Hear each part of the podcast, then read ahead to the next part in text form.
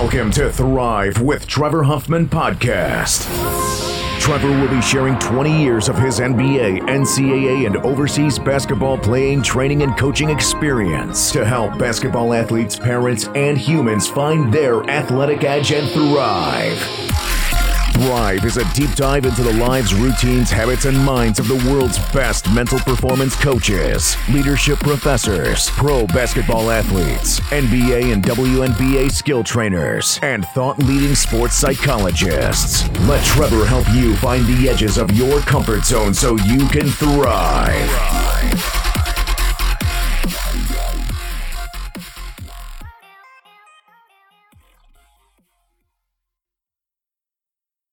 All right, everybody. I'd like to welcome a great friend of mine, also a player that I coached in Europe, Riley LaChance from Brookfield, Wisconsin. Nobody knows where the heck that is. yeah, it's uh, about just outside of Milwaukee. It's actually, you know, when I tell people I'm from Wisconsin, they think it's all cornfields and stuff. But do you guys have like a skyscraper in Brookfield? No, no, gosh, no. it, but you know, we're I'm about 20 minutes drive from Milwaukee, so ever need something to do, there's always stuff to do there. So okay. Do you are you close close to Oshkosh? That that like baby, don't they make like baby clothes? Yeah, yeah I'm like an hour from there. Okay, so. I, I, always want to get up to Oshkosh, try on some bibs. yeah, probably plenty of that up there. Uh, I want to get sponsored by them. This podcast. Hopefully, you can help me get that done, Riley. Yeah, I'll see what I can do. So Riley is just tell us a little bit about yourself. You know where you came from, where you you know where you played college ball. Just give yeah. people give people a little background, a little context on who you are, where you came from. Yeah, so I grew up kind of in a basketball family. My dad walked on at uh, Marquette University, and he was my coach growing up. Growing up, all the way through high school. He wasn't my high school coach, but he he coached me all through AAU, and he was definitely the one who put the ball in my hands. And, you know, I'm obviously very grateful for that. And it's taken me a lot of great places. And so kind of, I've really been playing basketball ever since I can remember. And, you know, going to, you know, grew up going to Marquette games, grew up, you know, we had season tickets for the Bucks for a little while. And so basketball, I guess you can say has been, you know, in my blood or a part of my life for as far as I can remember.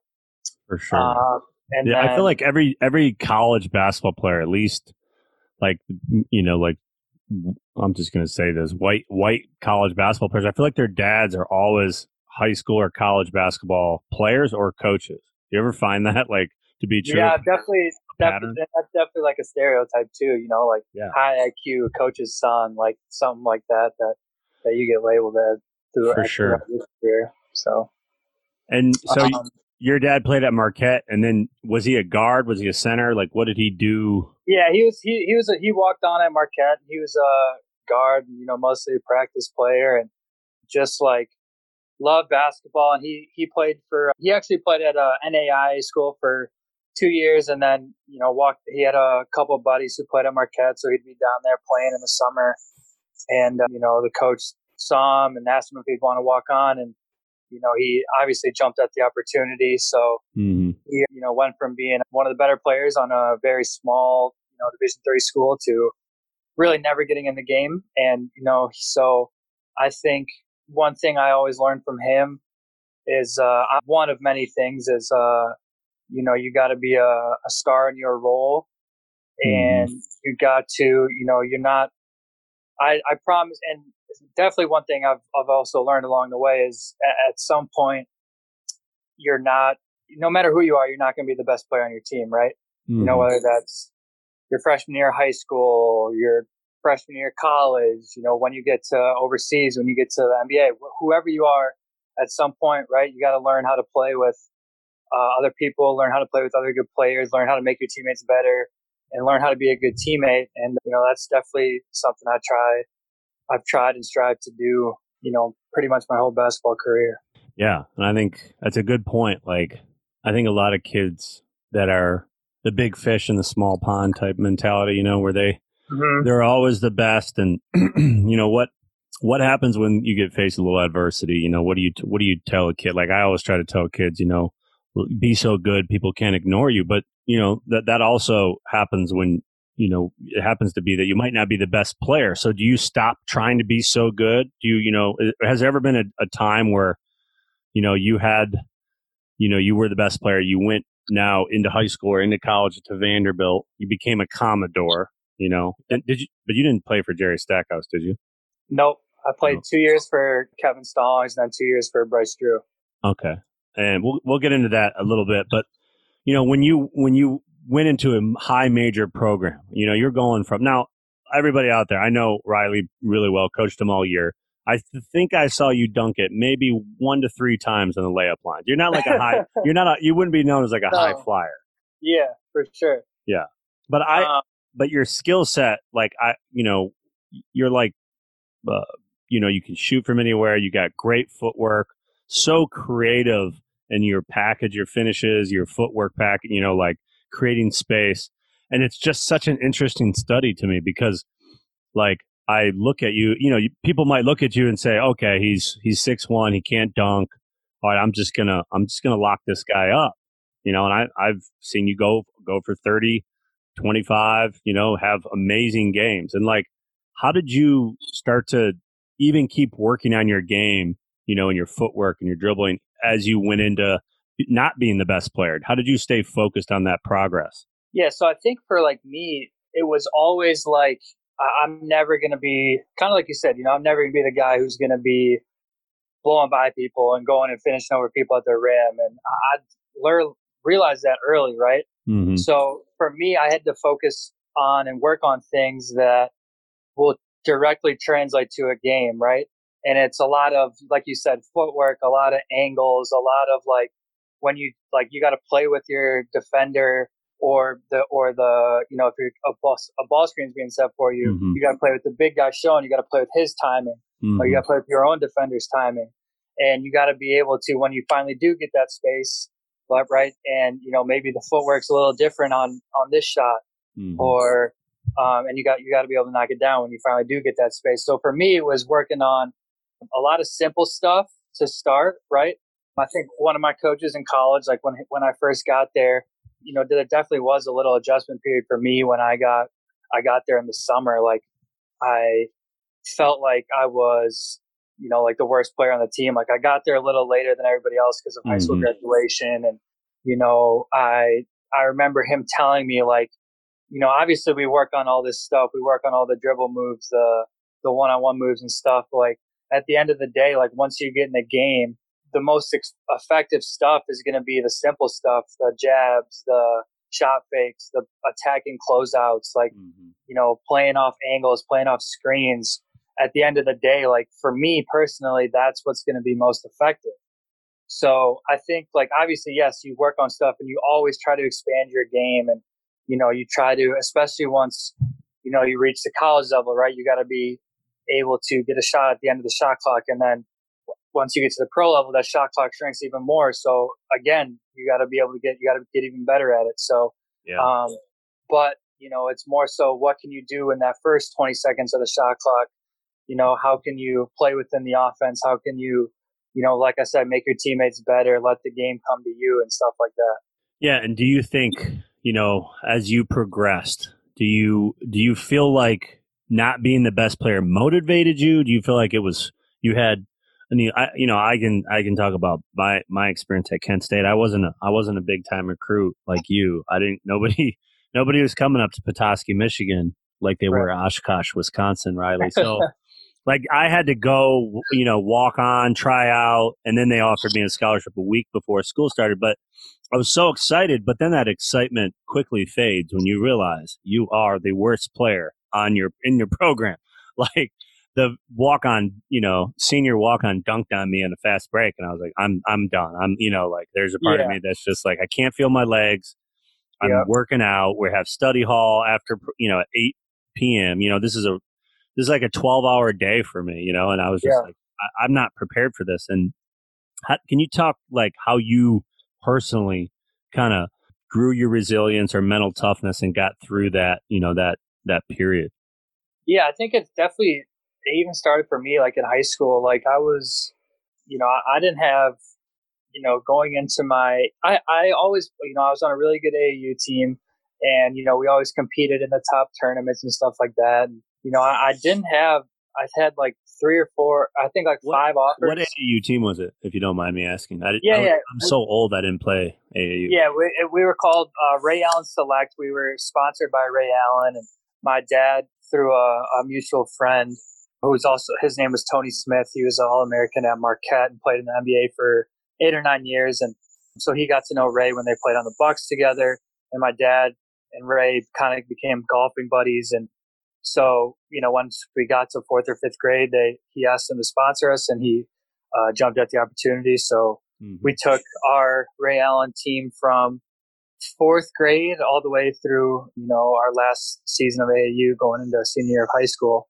So that that was an awesome experience. But but even then, you know, like I said, we we traveled a lot and we played in some big tournaments, and I I felt like I was playing well. You know, getting some interest from you know some colleges, you know, whatever it was, freshman or sophomore year. And I, I see kids around me who, you know, either I think I'm better than or who, you know, I, I've, I have played well against, you know, getting these offers and stuff like that. Mm-hmm. And, you know, that in me, I wasn't, you know, I had going into my junior year, I had, I think three or four. And before that, it was zero. And I, you know, a bunch of kids around me and my, and even in my you know, in Milwaukee around the area, they were kids who I believed I was better than personally, you know, getting a ton of offers and stuff. So it, that was definitely discouraging to start. And I think that kind of started the whole resilient mentality and just made me want to work harder and,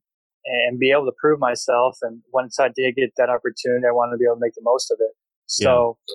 once I you know, so then I did get recognized and had some, you know, big schools reach out and I ended up going to Vanderbilt. Hey, basketball parents, coaches, and athletes. One of my favorite adapted quotes is We do not rise to the level of our basketball goals, but rather we fall to the level of our basketball training system. Why do I say that? Well, I want to help all your basketball athletes, kids, or players figure out how to chase their basketball dreams in a smart, systematic way. So I'm offering my live online basketball training community today and get a free week of virtual home basketball workouts streamed into your garage, your living room, your basement, your driveway, and you get to work out with the pros. All right, we do this every week, and for the first time, your kids will have direct access to me, sports performance trainers, other pro coaches for as little as $25 a month. If you're interested, please visit trevorhuffman.com or text me, quote, Huffman Club with your full name at 810 771 8622. Again, that's 810 771 8622. Why did you choose Vanderbilt out of I mean, what other schools were, were on your recruiting recruiting you?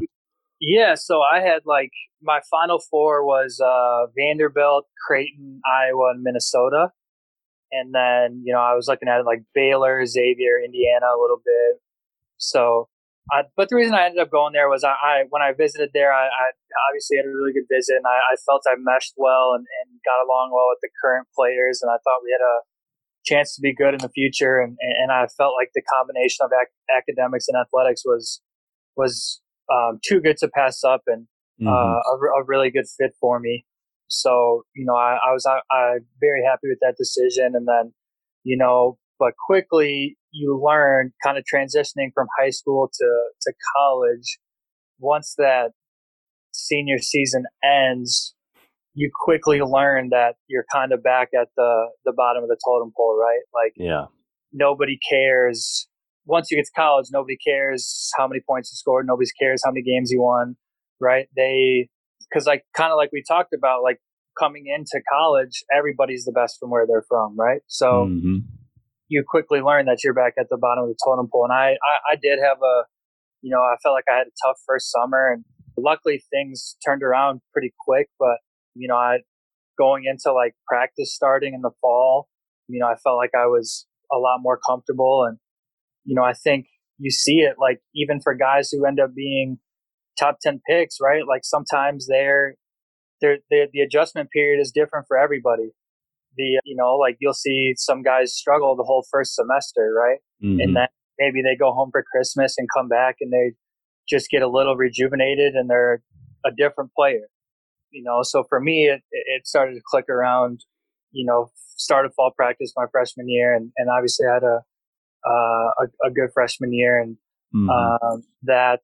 So I'd say the resilience started in high school. To, to answer your question, that was a long-winded answer, but you know, started in high school. But you know, it, it kind of has to be a thing that you go back to and re-up on. You know, every every couple of years. Yeah, it's it's a good it's a good lesson. I think any even as a pro, you know, you you yeah. can you can I just look at my career going into different countries and you know different experiences. Like your your first experience, you played in Poland, which I talked to you, you know, when you were coming out of Poland, which I I also played in Poland, so I knew had some empathy there. I knew yeah. it's a difficult country to play in, especially if you don't have, you know, it's your first year.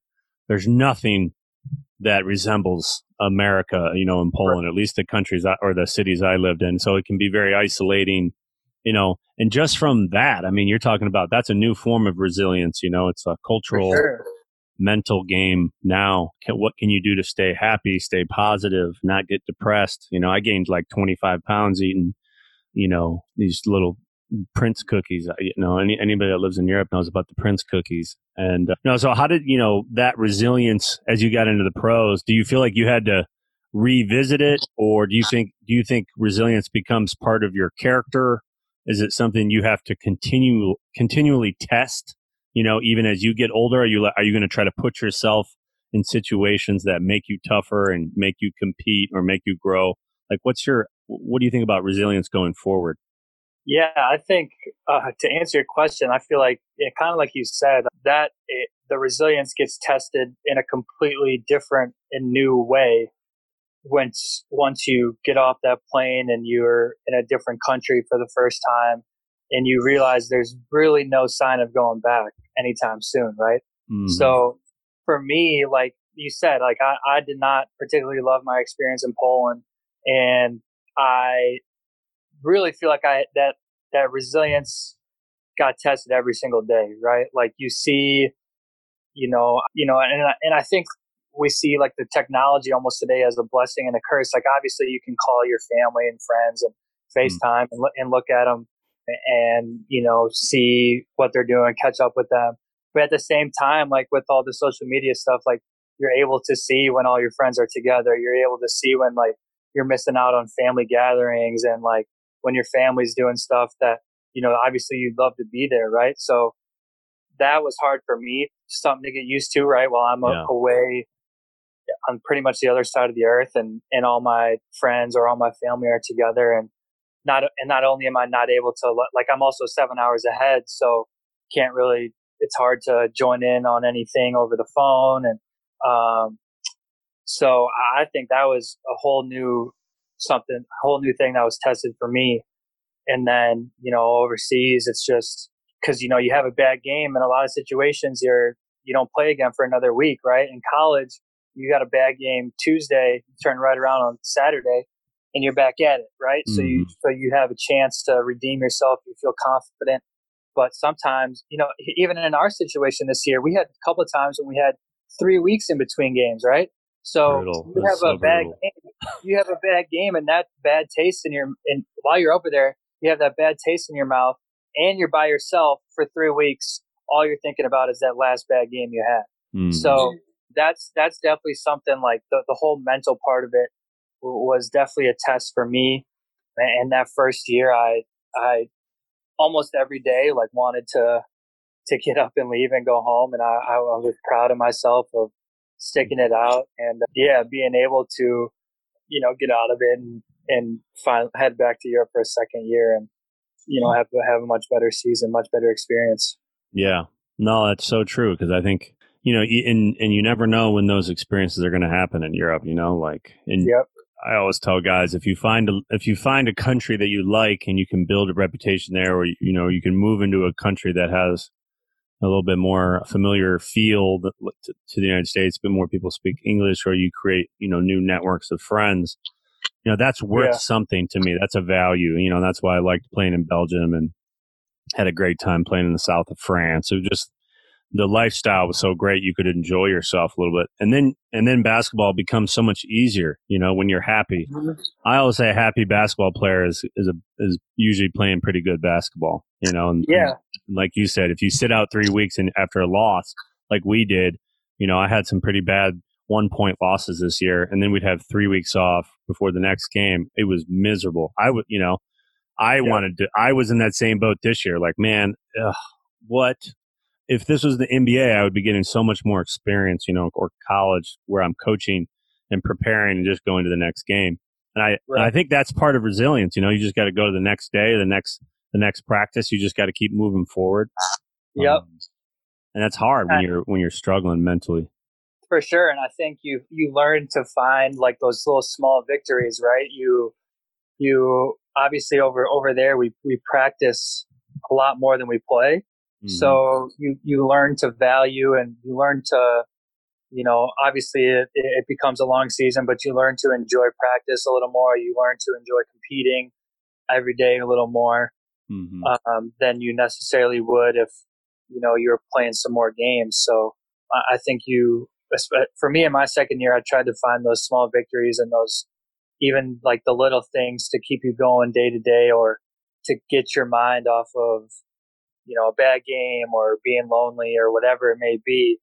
You know, for me, like this year was just going into the city by myself a lot of the time and just walking around and, you know, getting a coffee at some different places and mm. just, just something as simple as getting out of the house and seeing a different scenery for a couple hours. So you learn to, to find things that, that make you happy and, and, and that help you keep going. Yeah. What if you had to just say like kind of one thing you truly believe in like in about yourself when you walk into the gym like as a you know I, I always thought you you know you worked hard you you you brought it in practice even the skill development workouts you know which i think are are a great opportunity for kids and, and players to to coaches to do to get better you know and i always thought like you you know you always you always competed in all the in those drills and like what would you tell a kid who's like, man, what do I got to do this crap for? Uh-huh. You know, like what's yeah? I just want to play, you know, because in America we have AAU and all we do is play. Yeah. You know, and and I think on the other end, I like how Europe does just focus on the technical and the theory and the and the you know you're getting ball screens and repetitions yeah. all the time and yeah. So I, I mean, a very simple answer is like you know if you're there and you're in the gym, right? You might as well get something out of it, right? You might as well you know, no matter how dumb you think the drill is or how, you know, if you think you're above the drill, one, you're usually not. Like there's something you can work on in that drill to get better.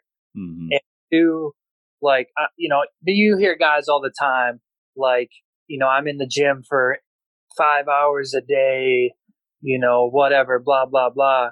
Okay, but what are you doing for five hours? Are you, you know, you could be in the gym for two hours instead of that five yeah. And the guy who's in the gym for two hours could be grinding, working his butt off, getting 10 times more out of that half the time mm-hmm. than the guy who's in there for five hours, taking five shots, you know, looking at his phone, you know, you know, doing whatever dunks and all that stuff. Like, I think the most important thing to me is like, what are you going to get done while you're in the gym? Like, mm-hmm. if you have a focused plan of what you want to work on what you want to improve, what you want to get better at, then, you know, that is more valuable than staying in the gym for six hours and, you know, yeah. just screwing around and not having a focused, detailed plan. Yeah. And I think let's just go right into that because I think I work a lot with, you know, I talk to Matt, same thing, you know, even as you get older, it, this is always the case. And, and, and in my opinion is that your system is so much more important than your goals. You know, what are you doing? What are you, what's your intention to progress at today? You know, are you getting from point A to point B today, this week, this month? Are you becoming, can you make 10 threes off the dribble, you know, in a row? And you, you know, can you do, you know, that's why I, I like to do shooting stuff timed and, and, and, you know, or competitive where, you know, you can't miss two shots in a row or, I really feel like going in into your system and your structure as a player, as a coach, uh, uh whether it's a workout or a practice plan, is so important. T- t- like walk people through what your daily routine is, and then break that into like a weekly routine, and just kind of give us the over the micro and the macro here.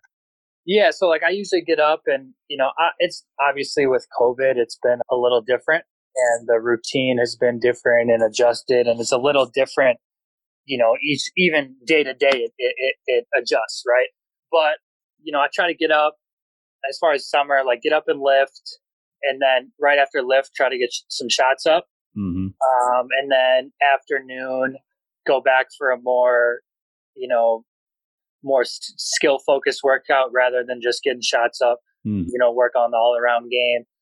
And then obviously, really, I, that's what I try to do. I, I try to lift and shots in the morning and then, you know, more skill focused um, your skill focused stuff like take us through like an example of like minute one through minute 60 like are you coming in doing some ball handling dribbling two ball one ball zigzag like walk me through yeah that. so I, would say I, yeah definitely usually start with ball handling and most of my stuff is like i try to do one ball I, for me i feel like that's more you know game focused and mm. you know mm-hmm. some people i know are really good at two ball and then you know in the game they're not as efficient with their dribbles or whatever it may be. And then some people I know like can't do two ball to save their life.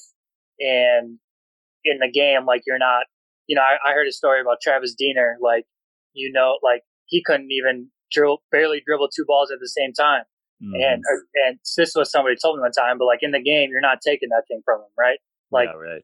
so I think for everybody, it's a little bit different. Like for me, I like focusing on the, the one ball stuff a little more, a little more game game like, and then from there, like going to you know some finishes like around the rim, working on different finishes, and then that's usually the the start, and then the middle gets you know a little different from day to day, whether it's working on ball screens uh, stuff one day, next day maybe it'll be like shooting off screens, playing more off the ball, or like making ball screen reads so then like the middle gets a little more focused, I would say. Mm-hmm. And then on like certain actions and, and certain reads. And then at the end, you usually try to end with some more shots. And then, you know, usually we try to play with, you know, the group of guys we work out with. We try to do some live with our, whether it be one on one, two on two, or even like semi one on one where it's like you got to read your defender off the ball screen or something like that. So yeah. That's good. That's, so do you have a trainer? Are you working out with a trainer every week, every day, or just once in a while? Yeah, every week we've been we've we're I've, we've we've been in the gym with a trainer, so it's been it's been good. I like that. I like that. I I've been doing a lot of that stuff here in Michigan, just with some you know some young high school kids and trying to plug them in with pro players. I had this argument, and we can we can debate this. Why do why does the NBA have so many white European players, but not many white American players. Why do you think that is? I don't know. I, I would say it has to be like skill development at, at the start, right?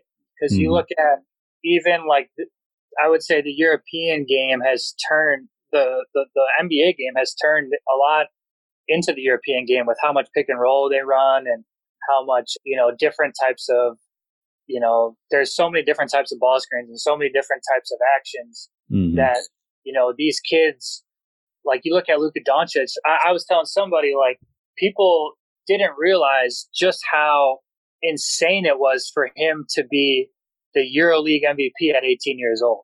Just from a physical, like, you know, he's playing against 29 to 33 year old grown men who have NBA experience. And he was the MVP of that, right? So That's just insane, from that, like standpoint alone, like take away basketball from a maturity, IQ, and like physicality standpoint, that's insanely impressive, right? Yep. And then obviously the basketball is whole completely different. Like he was dominating in that aspect too. So, you know, I think it's just a matter of, you know, system stuff and, you know, they kind of like you said earlier, like, you know, they're not playing, they're not, they're, this AU isn't a thing over there. So they're not playing eight games, seven games in a weekend, right? They're mm-hmm. playing one, maybe two, and the rest is all skill work and, and, and different stuff. And, and I think, you know, there's, there's pros and cons to both approaches, and you know, you probably find somewhere in the middle is is the best, like most things. But yep. I, I think you know that's that's part of it for sure. Yeah, I I would agree. I mean, I think you take a guy like Luka Doncic, you know, in Europe, you're 14, 15, you're playing like you said, he's 16, 17, he's playing with 35 year old men. You know, he's getting right. he's getting that experience with pros at an earlier age, which is across the board. Like even with us this year, you know, all our youth players in Belgium and and, and in the club are playing with the pros. Now, do they get yeah. to play in the games? Not always. But guess what? If you were 16, Riley, and you got to play, you know, on the pro team when you were 16, 17, you, it would be a completely different story for you when you yeah. when you get out of college, you know, as opposed to you, you know, you're kind of forced to play your age bracket in the United States. You're forced. Everybody is, and you know, I think that is like one of the reasons why you know the playground and the inner. I think inner cities do better at basketball because they play all ages, you know. And when I used to go to the park in Flint, like I was playing 32 year old men when I was 12. You know, my dad would just go drop me off in Flint after church right. my penny loafers on. And I was like, oh my gosh, I, I should not be here, you know. But, you know, you really figure out like playing against older, better players is, is across the board is really good for your game if you can if you can focus on that as a as a general rule. And I think that's why we see more European players, you know, because they just they just get that experience playing against older guys more often. And yeah, for sure. And I think it even goes back to what we were talking about earlier. Like you can from that young age, right? They're learning they're learning how to kind of get in where they fit in. Like like, mm. okay, this is what I need to do to get on the court. Or this is what I need to do to prove myself to this coach. And they're learning how to star in their role. Yeah. And obviously, like, because once you can star in your role, that's when your role starts to expand, right? So mm-hmm. I think from part of AAU is, you know, there's, you know, and obviously AAU is really, really good to me. And we had a, a really good program, which was unlike a lot of different programs. But, you know, you see like a lot of in, in the, I guess in the U- U.S. basketball culture, right? If you're not that top player on your team, you don't like, you're kind of seen as, okay, well, basketball is just going to be a temporary thing for you. Like, mm. you're not gonna, you know, if you're not, you know, one, two, or even three on your team, like, okay, like, you know, maybe you play in high school and then, you know, maybe that's probably it, right? Mm. So as a young kid growing up in Europe, like, like you said, like every day they're playing with guys where they are maybe 9, 10, 11 on the totem pole, but they're learning how to play with other players, how to be a good teammate, how to fit in in their role. And they're learning and seeing how, like, to make one to be good in their role, but how to expand that role too. Yeah. So I think there's just a different mindset and a different, I guess, two two very different ways about going about things. One hundred percent, and I and I think that playground aspect is something you know we've lost. You know, a lot of yeah, uh, sure. at least you know where I grew up in uh, predominantly white northern Michigan, like. Uh, I can guarantee you nobody's out at the playground playing any yeah. any any day during the summer. Like you, you know. And then when I was around, you know, in my you know my era, like I'm 41 now, so we didn't have Instagram and, and Fortnite. You know, we didn't have all, we didn't, right. have, we didn't have all, we didn't have social media. We didn't, we didn't have trainers. Like, so I got to play a little bit, you know, I felt like it helped me to play, you know, especially when I was down in Flint or, or, you know, different areas of the state that had a little bit more competitiveness and, and more athletic players and better players all around. Just, you know, the creativity of the playground is, is, is immeasurable for a player. So I think, you know, we've kind of lost that for, you know, in, in a sense. But yeah, it's a really yeah. interesting debate. I think just to, you know, like go, go into your coaching, your coaches, like what, what coaches have you loved? Uh, you don't have to talk. I know Riley, I was a great coach, first year coach. Don't, I don't want you to talk about how bad I was. I want you to talk about, I want you to talk about like college coaches, what you've taken from them, what they've taught you, things that stuck with you, yeah, well, I, I, actually, I would start with kind of just going back to real quick what we were talking about was, you know, I think, like I said, in AAU, like we had a real good program, right? So we were, you know, winning a lot of these tournaments, winning some of them easily, especially when we were younger and they were more local. Mm-hmm. But what my dad would always do as a coach is he would, you know, the next tournament, you know, after maybe we won some, we'd go play ups, up a grade or up two grades somewhere. And, you know, that learn that, that'll humble you real quick. Mm-hmm. So I think that kind of goes back to, you know, kind of like you were talking about, you know, playing at the playground. And I guess that was kind of our version of that from time to time was, you know, going to play up and that humbles you real mm. quick and, and kind of goes back to that whole resilience thing we were talking about. But yeah, so like I said, in, in college, I played for Coach Stallings and then Coach Drew. They had two very, very different styles. Coach, and, and you know, I got a lot of respect for both of them. And Coach Stallings was a lot more intense, a lot more aggressive, and you know, get up in your face type stuff, which is kind of how my dad was growing up too. My, my dad played for Kevin O'Neill, who who was a very intense coach, and mm-hmm. so that's where he got his his coaching style from. And so, you know, coming into college with Coach Stallings being the same way, I, I was kind of used to it. And you know, there was there wasn't a lot he could say to me that I hadn't heard before. So he, you know, he he was a extremely smart offensive mind.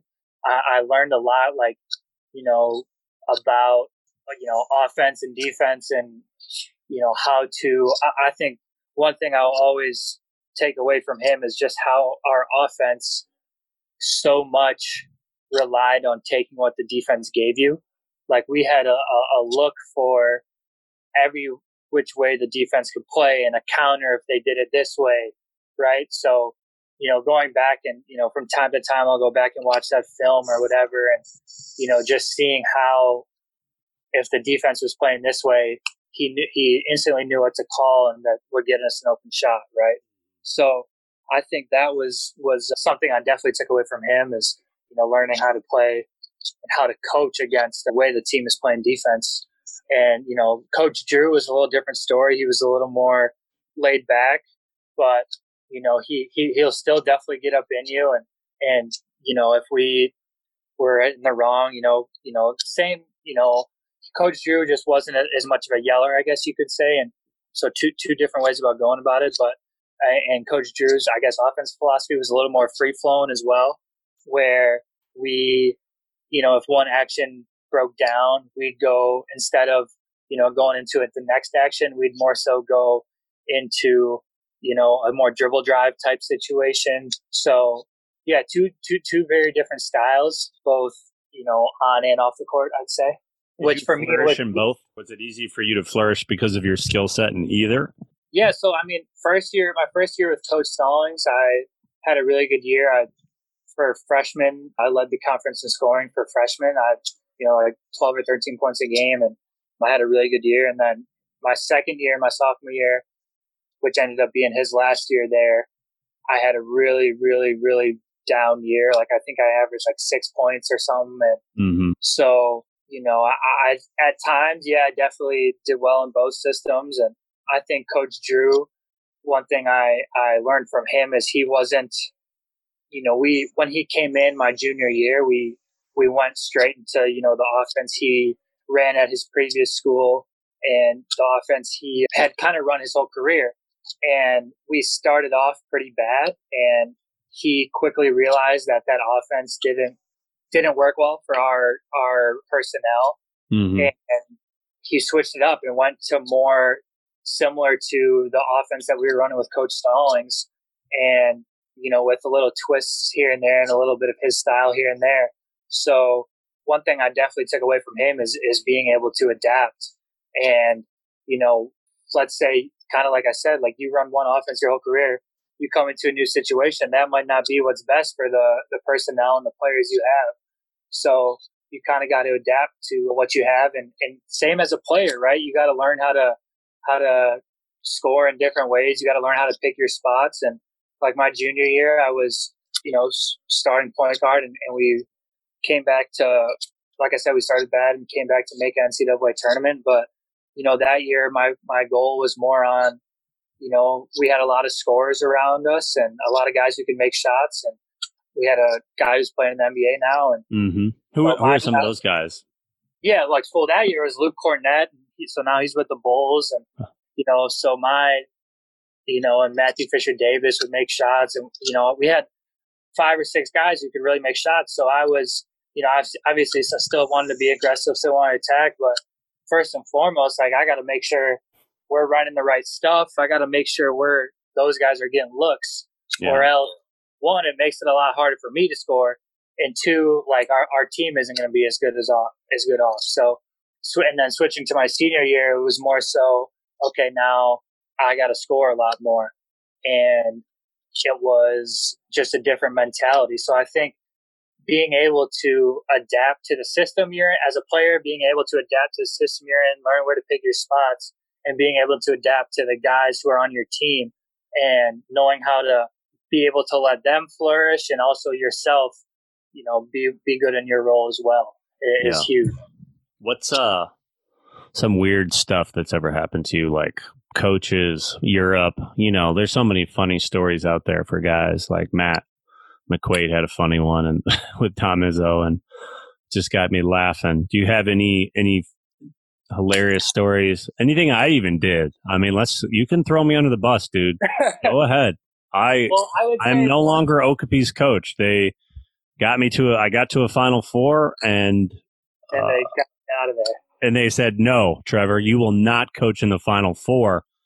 We will yeah, move you. We will move you out of the Final Four. And I was like, "Wait, how about after that? You know, yeah, that was so that was perplexed. crazy in itself. I I think we were all a little confused by that one, but and uh, I would say like my first year overseas, I just you know I felt obviously it's a huge adjustment for everybody, and it was a huge adjustment for me too. And you know, my coach for some reason didn't like love me or or like me, and mm-hmm. um, I, I never really got an answer why. You know, one game I'd play. Uh, one game I'd play a lot. And by a lot, I mean, you know, 22, 23 minutes. and by a lot, I mean 18 minutes. Yeah, right.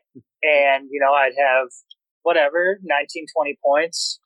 And the next game, for some reason, I'd play five or six, five or six minutes in the first half and then come out and not go back in the rest of the game. Right. So I was dealing with that all year, super frustrating because for me, most of my high school and college career, outside of a small stretch, like I was playing 30 to 35 minutes a game, right? Yeah. So, especially like my last year, my senior year, I was playing 35 plus most games. So, I coming off that and then going to 22 was an adjustment. But then the next game going to six minutes was really, really, really an adjustment. So, that was happening. And then I remember I had one game and we were, we weren't very good. We had a bunch of reasons why, but yeah, we, we had a good game. I think I had like 27 points or something. And the president or vice president came out and was, you know, he had had some drinks and he came up to me and, you know, didn't speak the best English and said, he said, Oh, you were best player on team tonight. And then he said, but sometimes you worst player. He said, why, he said, why are you, why are you worst player? And I was like, one of my teammates was standing next to me and I was like, I was like, I, I, I really don't know how to answer that, my, my man. And he, he just kept asking me, why, why are you worst player? And in my mind, I'm thinking like, dude, I just had like 27 points and we won. Yeah. Why are you asking me this right now? And I just kind of said, I don't know, and walked away. Oh and that God. was a, a little bit of the taste of like, you know, some things overseas are just are just really different. They don't make any sense. Right, right. Oh man, yeah, that's. Uh, I got paid out of a appliance store in cash in in Poland, and they would bring me back there with the head coach who didn't speak English, and uh, they had a translator there, and they bring me back, and I was like, man, this is not right. Was something, not, something is going down. Like I'm not playing great either. I was really, you know, came off really hot, started hot, and then slowly Poland wore me down. I gained, you know, just I just yeah. lost lost my lost my panache to train. Motivation was gone. Like it does, slowed you down, like it does to a lot of people. Yeah, ex- exactly. just that that that Polish that Polish wall hits you. You know, communism. Yeah. I thought was still there. I thought I was going to see I thought I was going to see a tank roll through town, and I'm trying to play hoop, professional hoops, and we didn't have a weight room, and you know we had all this. So anyway, I I'm taking this money in the appliance store, and like Uh, the guy's not handing me the money through the gate. You know, through it's like a barred window, and I, and the guy's behind me, and he's saying something in Polish. He goes, "You, you MVP?" All I hear is MVP. Like yeah. I think he's asking me, "Am I going to be the MVP?" And yeah. it's like I'm like, I, I don't think I'm going to be the MVP. I'm not playing very good. I'm averaging like I went from like 18 down to 10 a game. You know, I'm like, no. Yeah. So I just I just said no. I, I'm I'm, I'm not going to be the MVP. But I just put my hand out, like, give me the money. yeah. and I thought this guy was going to like cut my hand off with a machete or something. It was, you know, stuff like that. You just you never yeah. know what's going to happen over there. They ended up giving me a fake check. I'm at the six thousand dollar check, fake check uh, that was vo- already voided. They already put like stop payment on it. Uh, so when yeah. I got it, I had to leave that the next day for the airport. Oh, I was so pissed. I was, but it didn't matter. I was, I was so happy to leave. You know. Oh yeah, that they could have. Yeah, exactly. I was. There was, I think, maybe one of the happiest days of my life was when I got after my rookie year is when I got on that plane. You get, kiss the earth, kiss American soil. Yep, yep. That's that. That was a great feeling. And now here we are in the middle of a COVID pandemic, social justice, all these things going on. What tell me about how you feel about America right now? That's a that's a deep question, many layers there. It's it's crazy, man. It, it's you know I think there's it's never been clearer that we have some huge issues, right? Mm-hmm. And you know we need to take steps to, you know, and I think it's I think there's issues like that around the world, right? But with you know social media and everything, and the issues are magnified times ten, and you know the spotlight is is definitely on us right now mm-hmm. with with everything, with social injustice, with COVID, with with it all, and and it's it's it's amazing just to see how poorly we've handled it all, and the powers that like that be and the what whoever has handled it all compared to you know I, I was looking at you know, somebody was telling me like, I, you know, I'm trying to get to Germany and they were like, you know, just, I mean, just talking about COVID alone, like they're like, yeah, they plan to play with full fans next season. They, you know, they, they have controlled this thing way better than, than, than, than we have over yeah. here. And, you know, my whole life, especially, you know, after my first, first year, I'm thinking, God, nothing, nothing is as good as, as, as America is. Right. And, you know, you see that, you look back and you see that as that is, you know, the privilege I've came from. And, mm-hmm. and, you know, I think now that that's magnified and, you know, a lot of people see that as, you know, some people are seeing it for the first time. And, and like I said, the, the world is, is watching us right now. And, and it's, it's, it's a crazy time.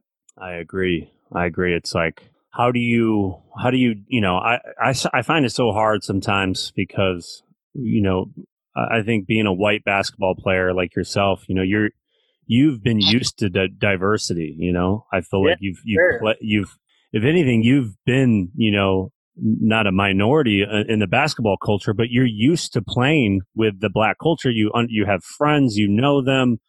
So when you see the you know when you see the polarized like world we live in where progress just seems to get you know stomped on by you know by you know just the right or the heavy right or, or, or whoever you know you have people that come from privilege who don't you know necessarily have come out of their bubble or, or had that experience of of of being around and having that that those friendships and those mm-hmm. connections and i think it's hard for sometimes you know for for people to understand like this you know is there this is the social rights movement of our time you know? Sure. and, and, throughout history we've you know i get to talk to my brother and my my sister-in-law who you know educate me a ton on this stuff. I, I don't feel like i'm the most educated. I've really just felt like i'm trying to educate myself. And if anything i'm just supporting. I want to support all my former you know black friends black culture black teammates and you know I'm donating, trying to donate money to entrepreneurs, nonprofits that support, you know, the next, the next, you know, black business, you know, whether it's a kid, I, I really feel like that next generation is where we have to start. So, you know, even even my training, I donate twenty percent of proceeds to. I'm looking mm-hmm. for you know people that I've come across or nonprofits that really invest in the next generation, from you know minorities to education and helping them, because I think that's where it starts. And and yet our culture right now doesn't see this disparity. You know that a zip code can really change your life can change a life and the money that gets invested in that zip code and the money that gets you know reallocated from police into those zip codes in a different way can really change the next generation so we're going to keep having these disparities you know in my opinion until we try to change the system and the reason everybody's so mad is because the system is obviously broken you know it's it's yep. not working but it's so funny because a lot I hear a lot of arguments about protests and riots, and you know we shouldn't be doing this. And I'm like, but but in the history of white culture, you know, w- when we separated from the British colony, we fought. We did the Tea Party. When we, yep. sep- you know, in the Civil War, there was violence. But now it's like, oh, we can't have any, you know, that it's like we want to squash any violence now or any protest that leads to something that you know turns violent. And I, I don't want. I'm not saying hey that's the way to do it. You know I think, but it, it's just interesting to me that we're not supporting the progress and we're only looking at these little you know granular issues of like oh the riot got out of con- you know riot got out of control. So I I really struggle with that, and I don't want to. I'm not educated enough to really talk about it. that's just my opinion. So yeah, for sure. And I think you know growing up and you know, like you said, I, I grew up in a predominantly white community as well. And, but, you know, we did have that advantage of, you know, or especially like, you know, my dad grew up playing basketball and, you know, some of his best friends are black. So I grew up with those guys being over at our house all the time, right? He was, I had for a while, like, you know, he, one of the guys felt like my second dad, right? So mm-hmm. I grew up thinking, you know, okay, that's how everybody thinks, right? That's how, you know, like I my dad always preached to me that you know you got to treat everybody as equal and and everything like that.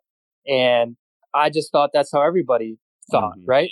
Mm-hmm. And you know that's how you think when you're young and naive, as everybody thinks like you do. And as I grew up and as I branched out into different you know parts of the world, and you, just see how how different people think and how different people judge somebody because of the way they look or or whatever it may be. And I think, you know, it's, it's, it's, it's been crazy to me to, like you said, learn so much throughout all of this and be able to, to kind of reflect on your past experiences, thinking of how, you know, just how, how different you know somebody's life can be because of where you grew up like you said. So yeah. Well um, you know thinking about the police in europe versus the you know the the like like you, you i've never gotten pulled over in europe. So it's terrifying thing to get pulled over right? right, but you know in europe they they allocate funds completely differently you know the military yeah.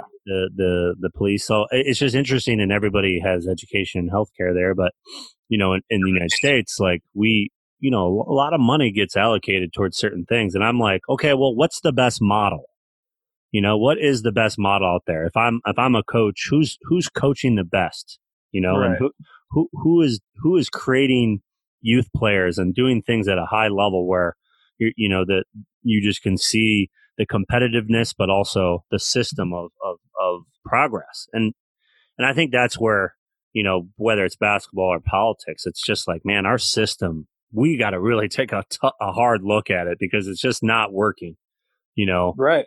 And who's created the system? Well, I got to be honest, like I look around and, you know, and 85% of them are, you know, white male or white, you yep. know, so, and that's okay. Like you got to sometimes take a hard look and say, okay, but I, I always say, you know, let's not paint with broad brushes. Kind of let's look at the individuals that are in power that are making the rules and legislation and, and policies that matter because those are the people that we have to act upon you know and i think that's a hard thing. So man this went off in a different direction didn't it? Yeah it sure did. Jj man is not going to be happy with this talk. He's going to be like what he's going to come for us But you know, it's like I'm always compassionate towards people. You know, I know everybody comes from different backgrounds and ideologies, and I think dialogue is the most important thing. For and sure. yet, you know, when you look at our country, there literally is no dialogue between the two. You know, I'm sure you know the sides, and it just feels so polarized right now that sports is such a great way to connect. You know, it just Oh my god, yeah, and like I think even just like yeah, for sure, and even just like traveling, you know, and, and being abroad now for two years, I've learned to like, or, or not even that, like going back to growing up playing basketball with different people, like you learn how to get along with people who are different than you, right? You learn how mm-hmm. to, and you know that can come in a in a big picture view, or it can come in a small. Like you learn how to get along with people who look different. You look, learn to, to get along with people who have different types of music, who have a different sense of humor. Like you learn how to get along with, and, especially, and I think that's even magnified more overseas because when you're overseas, and if, for me, like a, a young single guy, like I don't have any choice but to get along with the guys on my team, right? Mm-hmm. So you learn how to. I, I think it's been an eye-opening experience for me you know learning how to get along with with people from different countries and different backgrounds and people who don't have the same views as you and i think like you said it's so the opposite of that right now in in, our country and it's it, it's it's a tough thing to grasp Well, man, listen, I'm gonna.